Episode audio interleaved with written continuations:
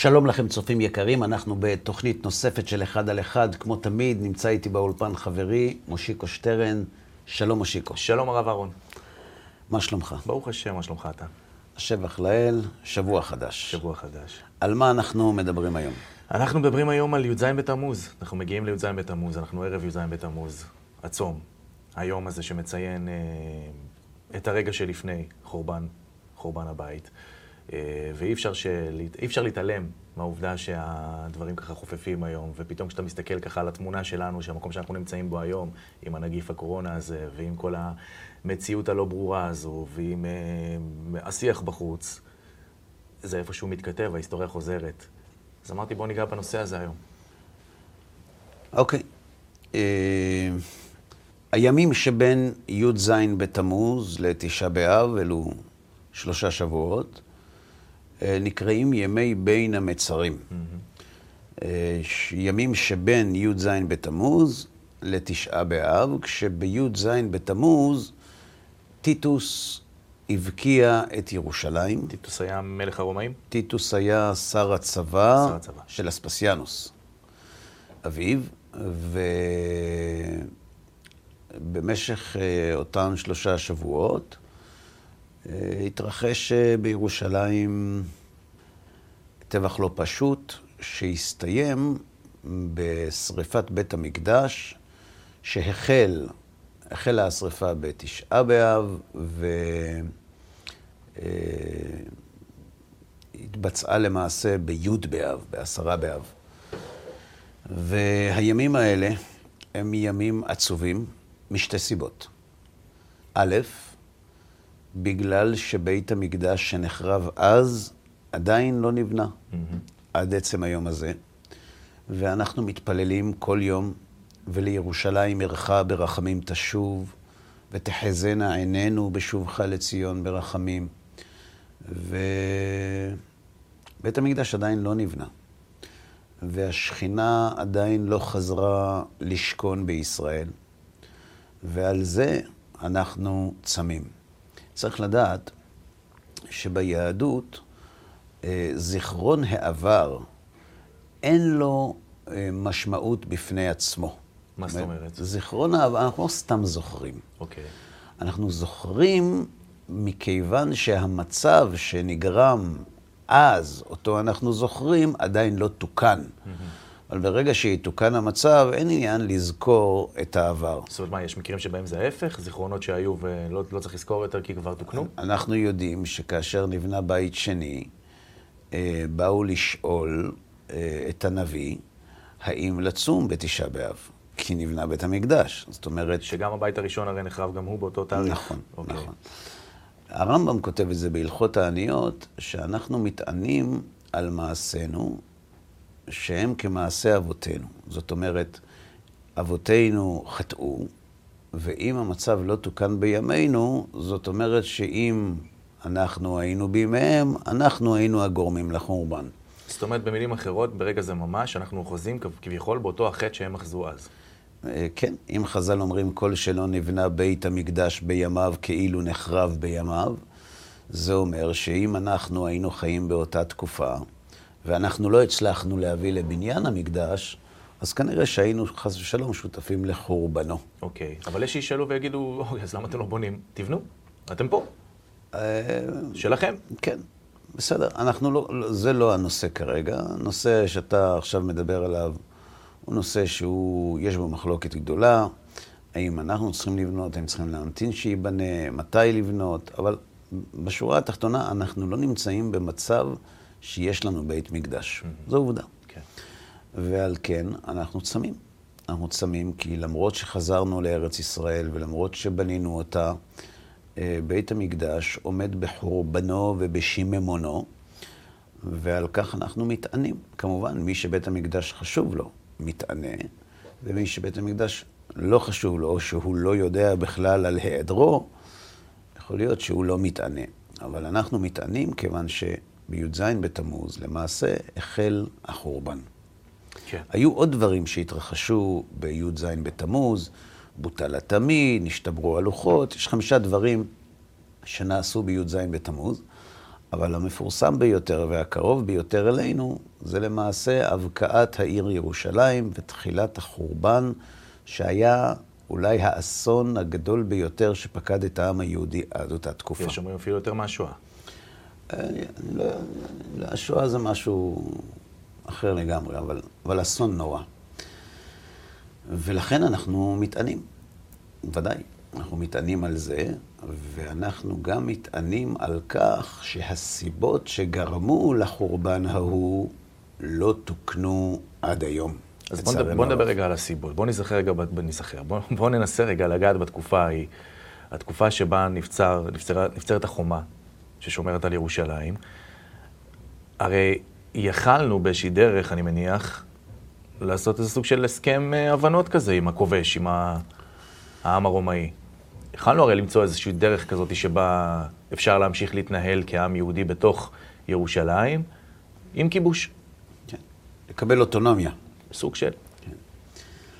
אז ככה, כשאנחנו רוצים להבין מה גרם לחורבן, תלוי לאיזה משרד ממשלתי אנחנו נכנסים. אוקיי. אם אנחנו נכנסים למשרד הביטחון, הם ייתנו לנו את כל הכשלים הביטחוניים, המבצעיים, שהובילו בסופו של דבר לחורבן. צריך לדעת שהרומאים, עם כל הכוח העצום שלהם, לא הצליחו בקלות לכבוש את אה, ארץ ישראל ואת ירושלים, זה לקח להם הרבה מאוד זמן. אה, למרות שהכמות של החיילים שהם השקיעו, אנחנו מדברים במונחים של אז, 60 אלף חיילים, ווא. זו לא כמות קטנה. והדבר מעיד על כך שזה לא היה מובן מאליו שהיהודים יפסידו במלחמה. Mm-hmm.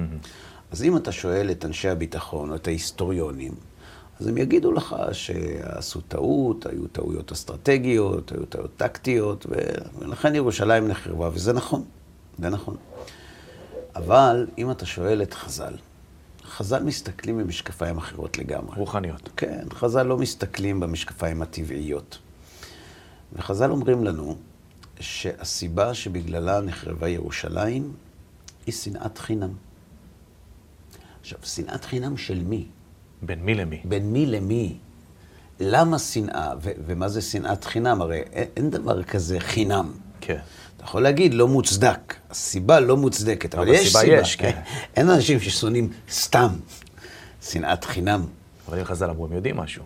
ודאי. אז אנשים רגילים לחשוב שהשנאת חינם הייתה בירושלים, ולכן ירושלים נחרבה. אבל למעשה, שנאת חינם הייתה תהליך okay. אוקיי, ארוך okay. אוקיי. של כמה וכמה שנים, שבסופו של התהליך חרבה ירושלים. מי שהביא את הרומאים לירושלים היו שני אחים שהיו מסוכסכים ביניהם על השלטון. ואחד מהם הביא את הרומאים כי הוא האמין שהם יעזרו לו לקבל לידיו את כס השלטון בירושלים, והוא ישלם להם את מה שצריך. כלומר, אנחנו הבאנו על עצמנו את הרומאים בגלל סכסוך שהיה בינינו. אבל הסכסוך הזה לא נגמר רק שם. מה זאת אומרת, אבל הוא הביא את הרומאים? לא רצו את זה? בטח שהם רצו את זה, לא? הם רצו לכבוש את ירושלים. כן, אבל אני מדבר איתך על הרבה לפני כן. זאת אומרת, הרומאים היו ברומא. ומי שהזמין אותם לפה, לבוא לפה, אה, היו היהודים. הם הזמינו אותם לכאן.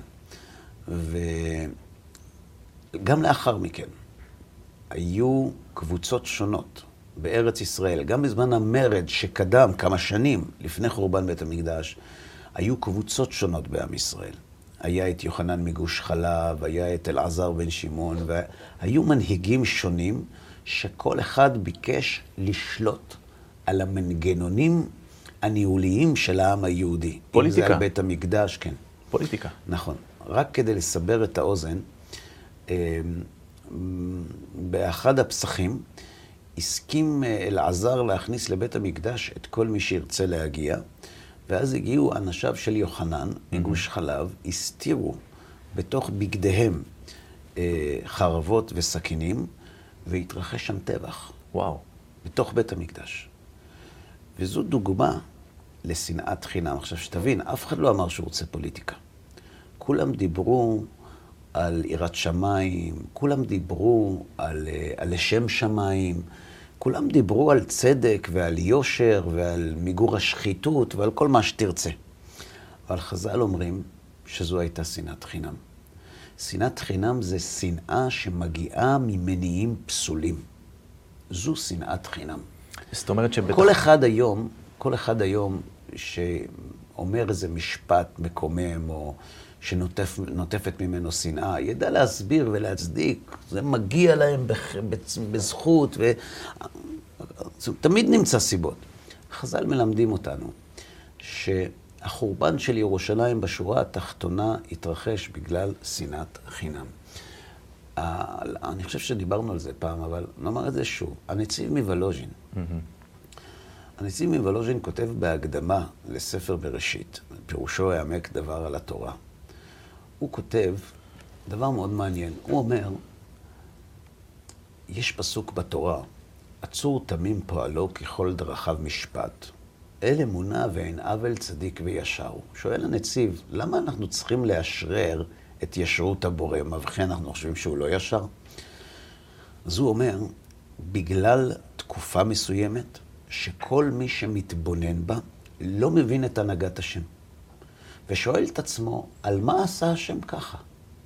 למה?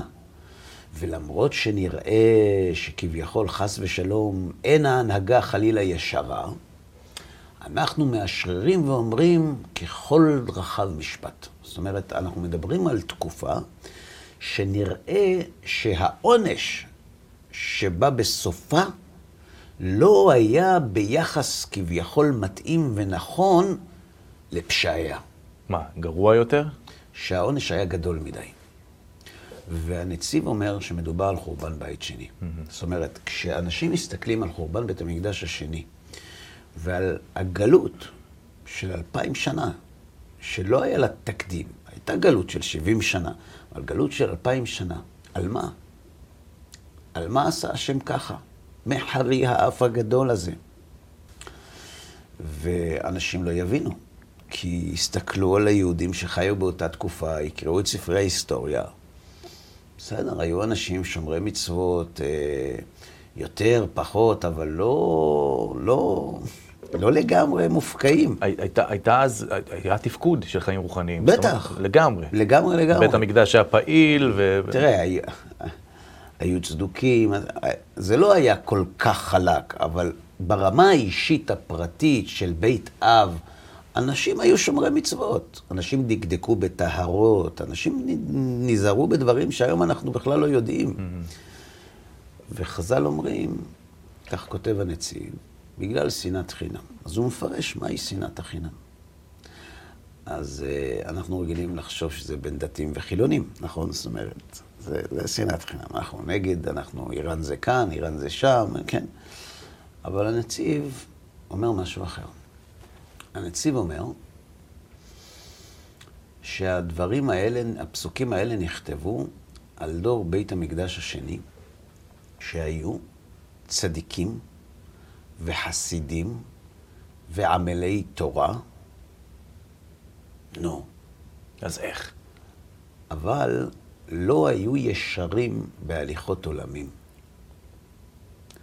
ועל כן חשדו את מי שאינו נוהג כמותם בעבודת השם, שהוא צדוקי ואפיקורוס, ובאו על ידי כך לידי שפיכות דמים על דרך הפלגה, ועל זה נאמר הפסוק, עצור תמים פועלו ככל דרכיו משפט, ללמד שהקדוש ברוך הוא הוא ישר ואינו אוהב צדיקים כאלה. ככה כותב הנציב. אני זוכר שדיברנו על זה, ואני גם זוכר שהצפתי בפניך את התהייה שלי, איך אפשר לקרוא להם צדיקים במציאות כזו. כן. בסדר, לא ניכנס לזה כרגע עכשיו, אבל בסופו של דבר הייתה מלחמה, מלחמת אחים, בתוך ירושלים, בין יותר מ-20 קבוצות. שכל אחת טענה שהאמת נמצאת אצלה, ושכולם צריכים להתיישר לפי האמת שלה. וכל הדרכים כשרות כדי לשכנע את כולם להסכים איתי. ואם בשביל זה אני אצטרך לשרוף אוצרות של ירושלים, שלמעשה היו יכולים להאכיל את יושבי ירושלים כ-20 שנה. וואו. ושרפו את אסמי התבואה ואת אוצרות המזון כדי להכריח את כולם להילחם בלית ברירה נגד הרומאים. זה כאילו אם נשווה להיום, ללכת ולשרוף את כספות בנק ישראל בערך. זה להביא, כן, להכריח. אתה לא חושב כמוני, אני אכריח אותך לחשוב כמוני. והכל לשם שמיים. בשביל שהמקדש יישאר, שנוכל להמשיך לעבוד בבית המקדש, בשביל שעם ישראל יישאר בארצו וכולי. דעת חכמי ישראל, מנהיגי הדור, לא הייתה עם הקיצוניים הללו. Mm-hmm. מי שייצג את uh, עם ישראל באותה תקופה, במנהיגות הרוחנית והלאומית של עם ישראל, היה רבי יוחנן בן זכאי, שהוא למעשה נתמנה לאחר שרבן שמעון בן גמליאל, הזקן, כן. בנו של רבן גמליאל הזקן, נהרג כשנתיים לפני החורבן על ידי הרומאים, והוא נכלל בעשרת הרוגי מלכות. בנו רבן גמליאל, שיהיה נשיא אחרי החורבן, אה, נאלץ לברוח ולרדת למחתרת כדי שהרומאים לא יהרגו אותו, ומי שהנהיג את עם ישראל באותה תקופה היה רבי יוחנן בן זכאי. שאלת אגב, למה הוא כן מקובל עליהם, זאת אומרת בתקופה ההיא, למה הם נותנים לו דווקא את המושכות? אה, קודם כל, הוא היה תלמיד של הלל. אוקיי. והוא היה, הגמרא כותבת עליו שלא היה דבר שהוא לא למד ולא ידע. ולמה דווקא הוא התקבל על הדעת אצל הרומאים? כי הוא לא היה משושלת של רבן גמליאל. הוא לא היה משושלת הנשיאות של הלל הזקן, של בית דוד. ולכן אה, תמיד היו צריכים מישהו שינהיג את האומה, אבל אם זה לא מהמשפחה, זה בסדר. ורבי יוחנן בן זכאי היה הדוד של מנהיג המרד. זאת אומרת, אחיין שלו כמדומני, אבא סיקרא, הוא היה אה, מנהיג הסיקריים, הסיקריקים, הסיקריים, בירושלים, הבריונים, כך קוראת להם הגמרא, ו...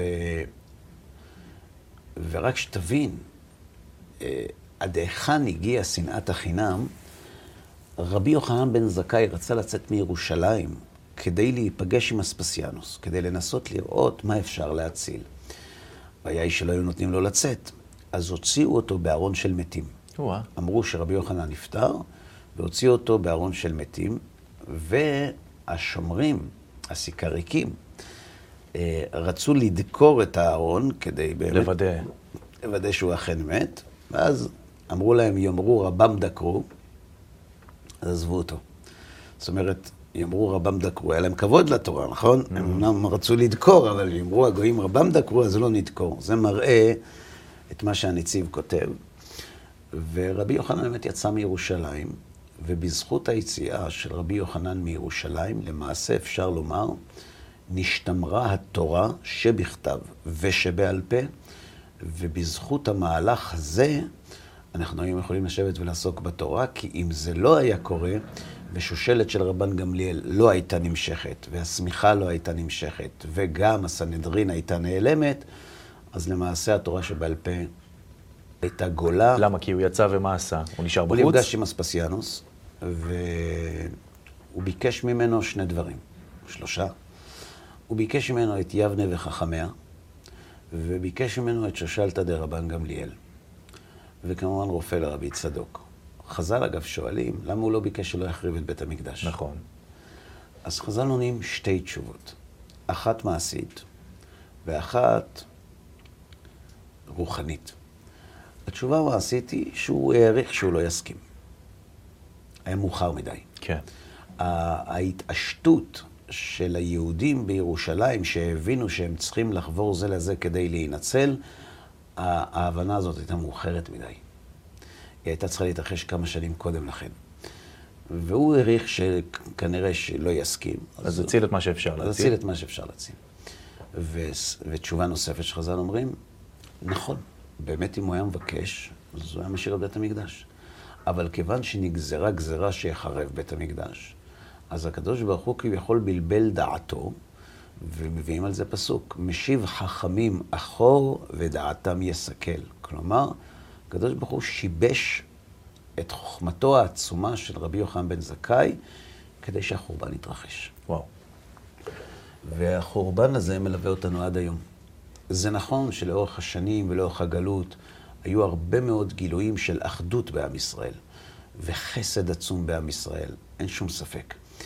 אבל uh, אבל גם הקיטוב וגם המחלוקת וגם השנאה, אה, גם, ה, גם על בסיס דתי וגם על בסיס לא דתי, מלווה אותנו לצערנו הרב עד היום. בואו, עזוב, בוא, אני אשאל אותך שאלה, כל אחד ישאל את עצמו. מעלים שם של מגזר כלשהו, כן. לאו דווקא דתיים חילונים, באופן כללי.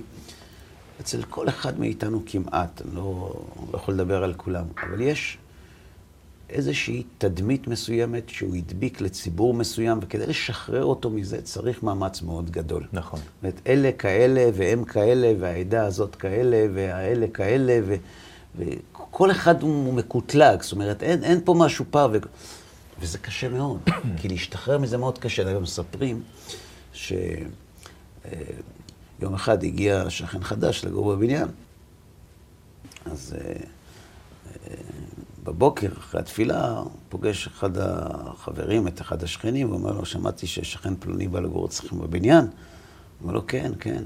הוא אומר, טוב, שהשם יעזור. הוא אומר לו, מה זה השם יעזור? הוא אומר לו, תשמע, אני לא רוצה לדבר לשון הרע, שלא לשון הרע, אתה יודע, אנחנו שנאת לא חינם. גמר אותו, לא לשון הרע. כן, שנאת חינם, לא צריך סתם להגיד, יכול להיות שהוא חזר למוטב, אי אפשר לדעת. תגיד, מה זה לתועלת, תגיד לי. אז הוא אומר לו, אני אגיד לך את זה בקצרה. אה, מקפידים מאוד שם בבית שלהם על נטילת ידיים. אז כשאתה עוזב את הבית, כדאי שתסגור את הדלת. ש... שאם רוצים נטילת ידיים, שיעשו את זה אצל השכנים. אוקיי. Okay. בקיצור, גנבים. מה אתה אומר? אבל הוא לא נראה כזה. בסדר, אני אמרתי לך, זהו, בוא לא נדבר על זה יותר. צדקות הכל נעשה, לשם שמיים. נו, אז הוא חוזר הביתה, הוא אומר לאשתו, תראי, כך וכך אמרו לי, צריך להיזהר. אשתו אומרת להם, לא נראים אנשים כל כך אדיבים, כל כך נחמדים, כל כך עדינים, זה בטח טעות. נזהרים, חודש, חודשיים, שלושה, חצי שנה, שנה. הכל בסדר. כן, הפכו בני בית אחד אצל השני, ולא זכר שר המשקים את יוסף, הכל טוב, הכל מצוין, והכל יופי. עברו שנתיים, שלוש, ואז השכן המושמע אה, יצא לשבת עם אשתו והילדים לאיזה משפחה, ואז השכן ממול, החשוד, אומר לו, אולי נוכל לקבל את הדירה לשבת, יש לנו אורחים. שבת חתן, רוצים אורחים. בשמחה רבה, בוודאי, בשמחה רבה, מה השאלה? נותנים את הבית. מוצאי שבת הם חוזרים, כל הבית נקי, מסודר, הכל יפה. ואז אשתו אומרת, רגע, איפה הטבעת שלי? לא לקחתי אותה לשבת. היא הייתה פה. מחפשים, לא נמצא, הופכים את הבית, אין טבעת. לא מוצאים. ואז הוא אומר... נזכרתי. את שומעת? שלוש שנים הוא האיר לנו פנים בשביל להביא את המכה. הזהירו אותנו ממנו. אז אני שואל שאלה. בן אדם שלוש שנים חי איתך. לא קרה שום דבר. מה שאמרו לך כשהוא עבר לגור, עם זה אתה שופט אותו. זה אנחנו, אני מדבר עליי, אני אומר לנו, יש לנו דעות קדומות. דעה קדומה היא הבסיס לשנאת חינם. בוודאי. הבסיס. אלה כאלה, ואלה כאלה, ואלה כאלה, ולהם אסור להאמין. ו... וככה חרבה ירושלים. אז איך לא נצום? איך לא נצום על מעשי אבותינו שהיו כמעשינו עתה? אז אם זה בין דתיים וחילונים, אם זה בין שומרי מצוות לבין עצמם, אם זה בין אנשים לא דתיים לבין עצמם, אנחנו, תראה, הפוליטיקאים שלנו רגילים להגיד, צריך להתרחם, הכיתוב זה מסוכן, זה הביא לנו חורבן. יכול להיות שאומרים את זה מסיבות פוליטיות, יכול להיות שלא, אבל המשפטים האלה נכונים. רק להזכיר לכולם שאמור להיות קבינט פיוס, הוא עוד לא קם. הוא יקום בעזרת השם. בתשעה באב, נפגשים, בפיוס, אה, והם יושבים ומדברים יום אחד בשנה. אבל אנחנו רוצים לשאול את עצמנו, עזוב את הפוליטיקאים, מה אני עשיתי במשך השנה האחרונה מתשעה באב שעבר עד י"ז בתמוז זה, מה אני עשיתי בשביל להאהיב את עצמי על אחרים? או, שאלה טובה. מה אני עשיתי? כתוב, ואהבת לרעך כמוך, מסבירים חז"ל, מה זה ואהבת? ואהבת את רעך כמוך, מה זה לרעך? זה לא מספיק שאתה תאהב אותו. אתה צריך להתנהג בצורה כזאת. שתאפשר לו לאהוב אותך, שתקל עליו לאהוב אותך. מה אנחנו עושים בבית שלנו? מה אנחנו עושים עם השכנים שלנו? מה אנחנו עושים עם הבן אדם ברחוב? איך... אנשים אומרים, שנאת חינם, אהבת חינם. אין אהבת חינם. אין דבר כזה אהבת חינם. יש אהבה. איך אנחנו, מה עשינו? מה אני עושה כדי שאנחנו נאהב יותר זה את זה, רק מפני שאנחנו בני עם אחד, בני איש אחד אנחנו. והימים האלה הם ימים של חשבון. והצום נועד להזכיר לנו שאנחנו צריכים לעשות חשבון. אנחנו צריכים לעשות חשבון איך אנחנו גורמים לכך שהמצב שהיה אז לא ימשיך גם היום. כי אנחנו מדברים אחד על השני היום בצורה לא כך שונה ממה שהיה פעם. לא רוצה לקטרק חס וחלילה, אבל אתה שומע איך אנשים מדברים אחד על השני, בכזאת שנאה. אז הייתי באיזה, באיזה הרצאה, אז מישהי אמרה לי, מה דעתך על ראש ממשלה מושחת? מה דעתך עליו? אמרתי לה, תראי, אני... אני לא יודע איך להגיד לך את זה, אבל לי אין בעיה עם ראש הממשלה מושחת. אם הוא מנהל את המדינה כמו שצריך, והוא דואג למדינה כמו שצריך, והוא לא מפקיר את המדינה, ו... והוא אכל אה, ככה ושתה ככה, זה לא מעניין אותי. אותי, אני, אני בוחר מנהיג ציבור כדי שנהל את המדינה. כן, מושחת, לא מושחת. כל כך הזדעזע, איך, איך, איך הוא אומר דבר כזה? אחרי תקופה, מישהו שמכיר אותה אמר לי שהיא, שהיא מאוד הזדעזעה, ו... ואז היא התקשרה אליו ואמרה לו, אתה יודע, חשבתי על מה שהוא אמר, ויכול להיות שאני מבינה למה הוא התכוון. אצלנו, איזה תמונות אנחנו תולים? את הנשיא, את ראש הממשלה, אנשים, אלה, האנשים, אלה האנשים החשובים אצלנו.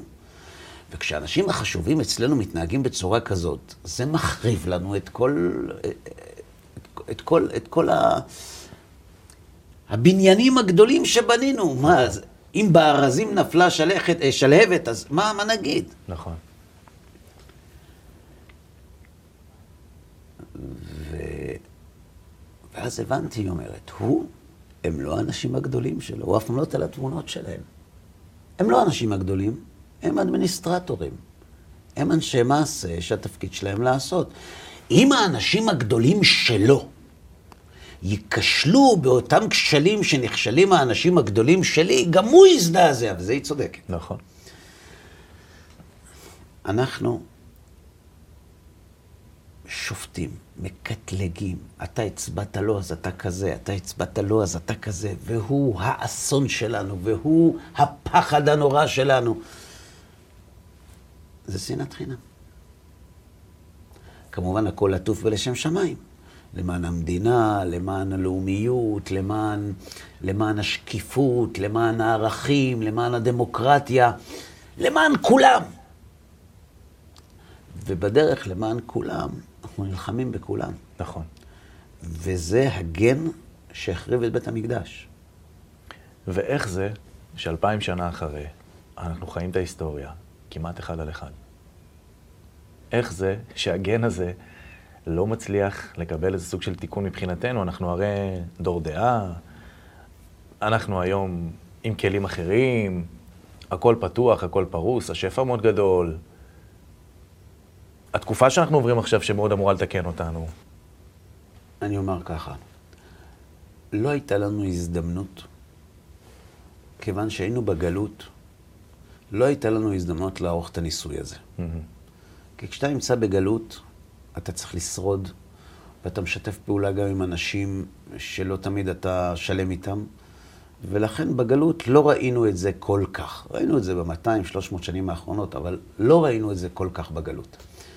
אבל אחרי שחזרנו לארץ, ויש לנו כבר מדינה שלנו, אז כל אחד רוצה שהדרך שלו היא תהיה הדרך הצודקת. ואני אגיד לך משהו, אני לא קונה את זה שזה בגלל הדת, ואם תפריט את הדת מהמדינה, זה בכלל לא קשור. השנאה והניכור הם לא רק בין דת ומדינה. הם גם בין מדינה ומדינה וגם בין דת ודת. נכון. זה משהו שמקיף את כולנו. נכון. וכשיש לנו את ההזדמנות לעשות את זה, אנחנו פתאום מגלים שאנחנו חוזרים על אותו דפוס שעשינו בעבר. ויש לזה סיבה. הסיבה שהיא גורמת לזה, אגב, הגלות גם העצימה את זה באיזשהו מקום. העצימה? באיזשהו מקום, כן. כי כל עוד אנחנו בגלות, אנחנו צריכים לדאוג ליחיד, נכון? הציבור צריך לדאוג ליחיד. כלומר, בגלות אנחנו העצמנו את מעמדו של היחיד ביהדות. ואחרי שחזרנו לכאן, כל יחיד ויחיד מרגיש כל כך מועצם, שאני ואפסי עוד, ודעתי נכונה, וזה מתכון לשנאת חינם. וזה בדיוק מה שהיה אז. גם אז הם היו פה, אחזו, בירושלים, בבית המקדש, כאילו יש הכל, נכון. אבל באמת אין כלום. השאלה היא, מה באמת יכולה להיות התרופה לזה? מה יכולה להיות התרופה לזה? חוץ מחס ושלום, שמבחוץ יקומו עלינו ואז נצטרך להתאחד. מה יכולה להיות התרופה לשנאת חינם? מה? קורונה. זה גם סוג של מבחוץ. אז זה לא מבחוץ אה, מלבנון ולא מרצועת עזה, מסין, אבל זה גם מגיע מבחוץ. אנחנו צריכים משהו חיובי שיחבר אותנו. זה נראה כל כך רחוק, כל כך לא מעשי, כל כך בלתי אפשרי. אנחנו צריכים משהו מבחוץ שיחבר אותנו. לא, מבפנים אתה אומר. כי זאת אומרת, משהו מבפנים, כן. משהו, משהו שהוא מעבר לאינטרסים האישיים, שיחבר אותנו. קוראים לזה ערבות. כשמשה רבנו נפרד מבני ישראל, הוא כורת איתם ברית. אתם ניצבים היום כולכם לפני השם אלוהיכם, ראשיכם, זקניכם, שבטיכם, שוטרי כל איש ישראל. לעוברך בברית השם אלוהיך ובעלתו, שאנוכי כורת עמך היום. מה זה הברית הזאת? זו ברית של ערבות הדדית בין כל יהודי ויהודייה בעם ישראל. זאת אומרת, משה רבינו קושר את כולנו בקשר שלא ייפרד, לטוב ולרע. ומאז ועד היום, הערבות הזאת סוחבת אותנו לתהומות ומעלה אותנו לגבהים. אבל אנחנו לא יכולים להיפרד ממנה. תסביר את הערבות. התאומות. לגבהים אני מבין. איך, איך תאומות? שכאשר אנחנו נכשלים, גם הטובים משלמים. Hmm. וכאשר אנחנו טובים, אז גם הלא טובים מרוויחים. גוף אחד. גוף אחד. עם אחד וגוף אחד. ואנחנו לא מרגישים את זה. אנחנו לא מרגישים את זה כי הפירוד שיש בינינו אה, הוא כל כך גדול, שאנחנו עסוקים במפריד ולא במחבר. בינינו, גם אתה וגם אני, לכל אחד מאיתנו יש שני מאפיינים. יש את המאפיין האישי והייחודי, אה, שבו אני שונה מכל העולם. בגנים שלי, במראה החיצוני, בקומבינציה האישיותית שלי. כל אחד מאיתנו יש לו יחיד מיוחד. בדיוק, טביעת אצבע ייחודית. ובזה אני נפרד מכולם. מצד שני, לכל אחד מאיתנו יש גם חלק שבו הוא נכלל באחרים. יש כמה מעגלים, יש את המעגל המשפחתי, השכונתי, העיר, המדינה, העם. זאת אומרת, אנחנו גם אנשים פרטיים וייחודיים וגם אנשים כלליים. נכון. מתי לפי דעתך הערבות ההדדית תהיה יותר ברת יישום ויותר נראית גלויה לעין? כאשר אנחנו חיים בדור שעוסק בחלק המייחד, או כאשר אנחנו עוסקים בדור, כשאנחנו חיים בדור שעוסק בחלק המכליל. מחליט. המכליל. עכשיו תראה מה שאמרת קודם. כשקמים עלינו, אנחנו ביחד. אנחנו ביחד. למה? כי כשקמים עלינו ולא מבדילים בינינו, מעוררים בכל אחד ואחד מאיתנו את הגן הזה, נכון. את הגן הכולל. נכון. וכאשר זה לא קורה, אז מיד קופץ למרכז הבמה הגן הייחודי. זאת אומרת שבמילים אחרות זה גם מסביר מה קרה לנו כשהיינו בחוץ. כשהיינו נכון. מחוץ לישראל, והיינו בתוך קבוצות, אמנם קבוצות, אבל בכל מיני מקומות בעולם, אז לכולם הייתה את הערבות ההדדית הזאת. נכון. הייתה תחושה כזאת. בכל מקום אתה יכול לראות, היו אגודות לביקור חולים, להכנסת כלה, להלוויית המת. היו אה, חברת לימוד משניות, חברת אמירת תהילים. היו... העזרה הסוציאלית בקהילה היהודית בגולה היא, היא דבר מדהים. אגב, גם בפן הרוחני, אתמול, אגב, שמעתי סיפור על חבר משותף שגר בחוץ לארץ בשום מקום, והילדים שלומדים בבית ספר לא דתי. בבית ספר הלא דתי מתפללים בבוקר ואומרים בקריאת המזון, וזה שעושה אותו לא דתי זה כי הבנות, נגיד, לא לובשות שמאלות. Mm-hmm. אבל זה לא דתי. כן. מה שמראה שיש משהו, דווקא שם בחו"ל, שכביכול לא מכריח אותם, אלא מרצון, הם שומרים על מסורת, הם שומרים על ייחודיות, הם שומרים על משהו כזה. כדי לשמר את הזהות הייחודית שלהם כ... כיהודים. נכון. כן. אפשר לפגוש את זה בחו"ל. אבל בכל מקרה, אנחנו נמצאים כל הזמן במין, במין כף קלע כזאת בין הייחודי לבין הכלל. שכשהכלל תופס, כולנו, לאו דווקא בזמנים קשים. נגיד, אחרי מלחמת ששת הימים. Mm-hmm. אחרי מלחמת ששת הימים, כתב, כמדומני, יורם תיאר לב, את השיר על כפיו יביא. כן. כן, אליהו הנביא. כן. כן. אני זוכר שראיינו אותו באחד מימי העצמאות, והוא סיפר, הייתה אווירה שהמשיח מגיע. שאפילו אני, לא יצא, ממני, יצא כן. ממני שיר כזה. זאת אומרת, התחושה הזאת של הניצחון הגדול גרמה לכולנו להרגיש צורך להיות חלק ממנו. אז אני ישראלי ואני יהודי, אז אני חלק מזה. והייתה אחווה, ואהבה היא נעלמה. היא לא נעלמה, היא כבתה קצת, אבל... אבל... קיבלה סתירה. כן, אבל זה לאו דווקא בזמן קשה, זה יכול להיות גם מרוב שמחה ומרוב הצלחה שאנחנו מתחברים. אז ההפך משנאת חינם זה אהבה. ואהבה לא מגיעה סתם, אהבה מגיעה כששמים את הדגש על המשותף, על הכלל, על הערבות של כל ישראל שהם ערבים זה לזה, ברגע ששמים את הדגש על זה, ממילא באה האהבה. ולכן, כל אחד מאיתנו, לא יודע מי שרוצה, מי שחושב ש...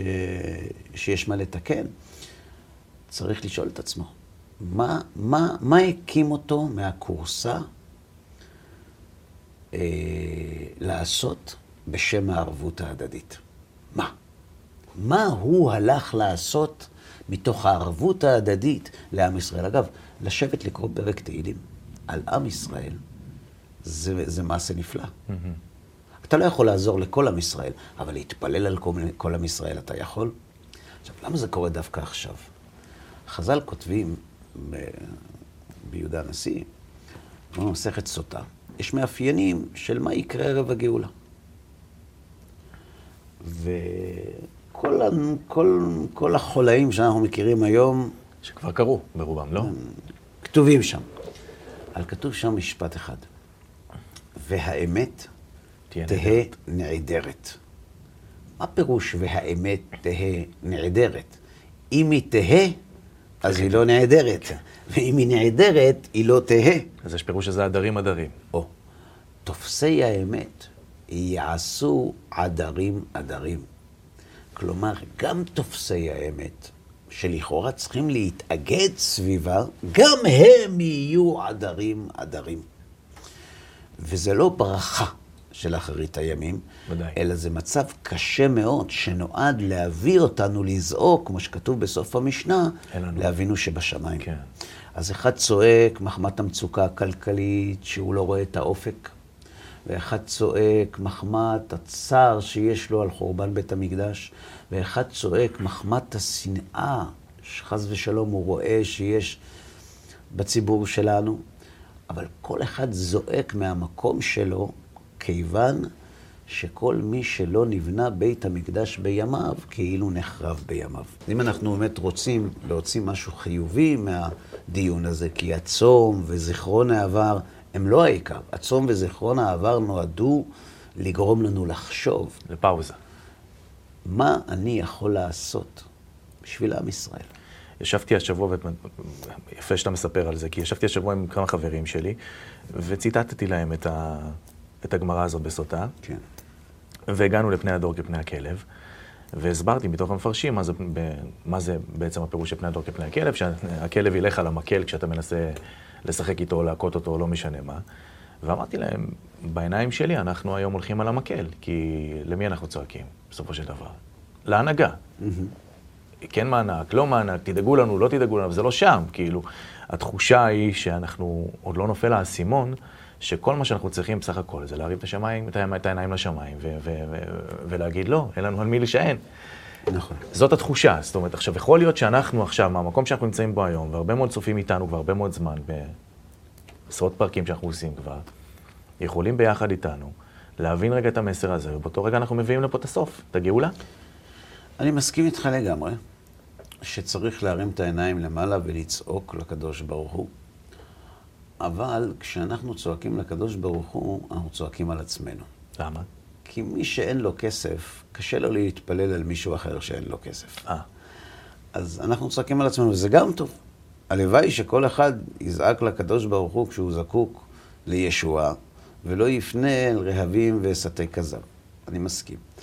אבל יש דרך נוספת, לצעוק אל השם. הקדוש ברוך הוא אוהב את הילדים שלו. חז"ל אומרים, ישראל, אף על פי שחטא, ישראל הוא. ייתמו חטאים מן הארץ, אמרה אשתו של רבי מאיר. לא חוטאים. Mm-hmm. הקדוש ברוך הוא לא רוצה שהחוטאים ייתמו מן הארץ, הוא רוצה שהחטאים ייתמו. ואף אבא לא אוהב שמדברים לשון הרע על הילדים שלו. בטח לא דיבה רע, אבל אפילו לשון הרע. גם כשילד בא לספר לאבא, אתה יודע מה הבן שלך עשה בחוץ מקודם? אף אחד לא אוהב את זה. אף אחד לא אוהב את זה. לכן, אם אנחנו רוצים להחיש את הגאולה ולזעוק אל אבינו שבשמיים, יש דרך לעשות את זה בלי לפתוח את הפה. לשאול את עצמנו כמה פעמים ביום אנחנו חושבים על אנשים אחרים, איך אנחנו יכולים לעזור להם. לא על אנשים שגרים איתי בבניין, ולא על אנשים ששייכים למגזר שלי. איך אני, מה אני יכול לעשות כדי לעשות נחת רוח לקדוש ברוך הוא, שהוא יראה שאני לא דואג רק לעצמי, אני דואג גם לילדים האחרים שלו. וזה לימוד זכות עצום על עם ישראל. אתה יודע שגדעון פגש את המלאך כשהוא חובט אה, חיטים בגת להניס מפני מדיין.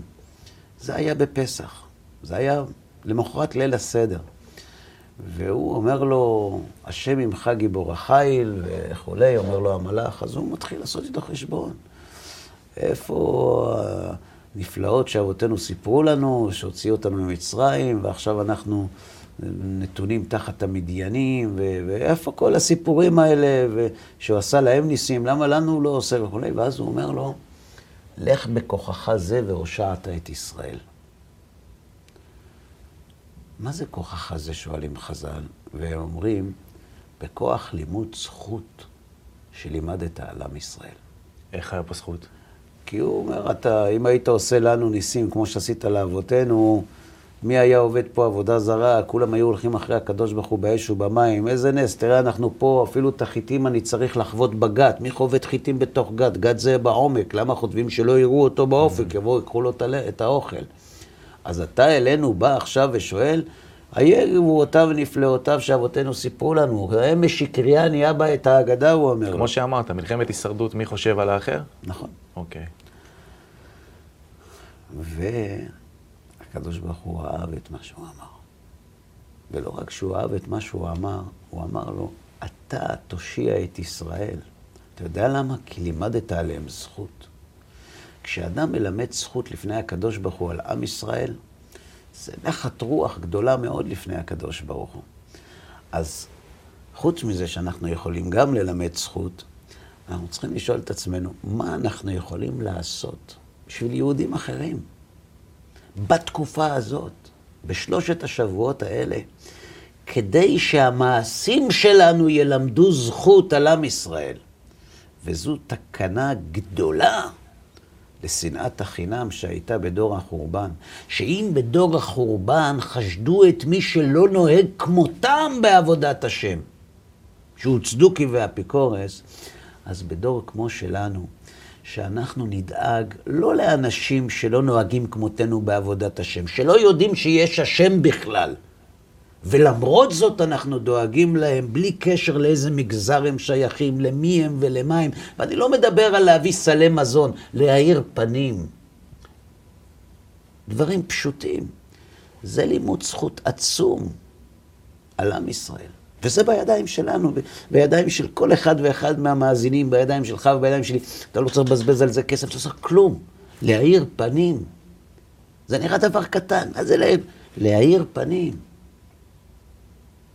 זו אהבה, זו ערבות. כשאתה רואה אח שלך, אתה מחייך אליו. וזה מעצים את הכלליות שלנו על פני הייחודיות, וזה מתקן את פגם שנאת החינם המגזרית שהביאה לחורבן הבית.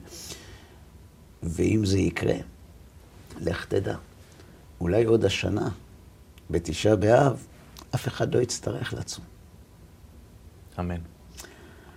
אני מאוד מודה לך, מושיקו, שהעלית את הנושא החשוב הזה, אה, ושהקדשת מזמנך והגעת לכאן לשבת איתי לעוד תוכנית.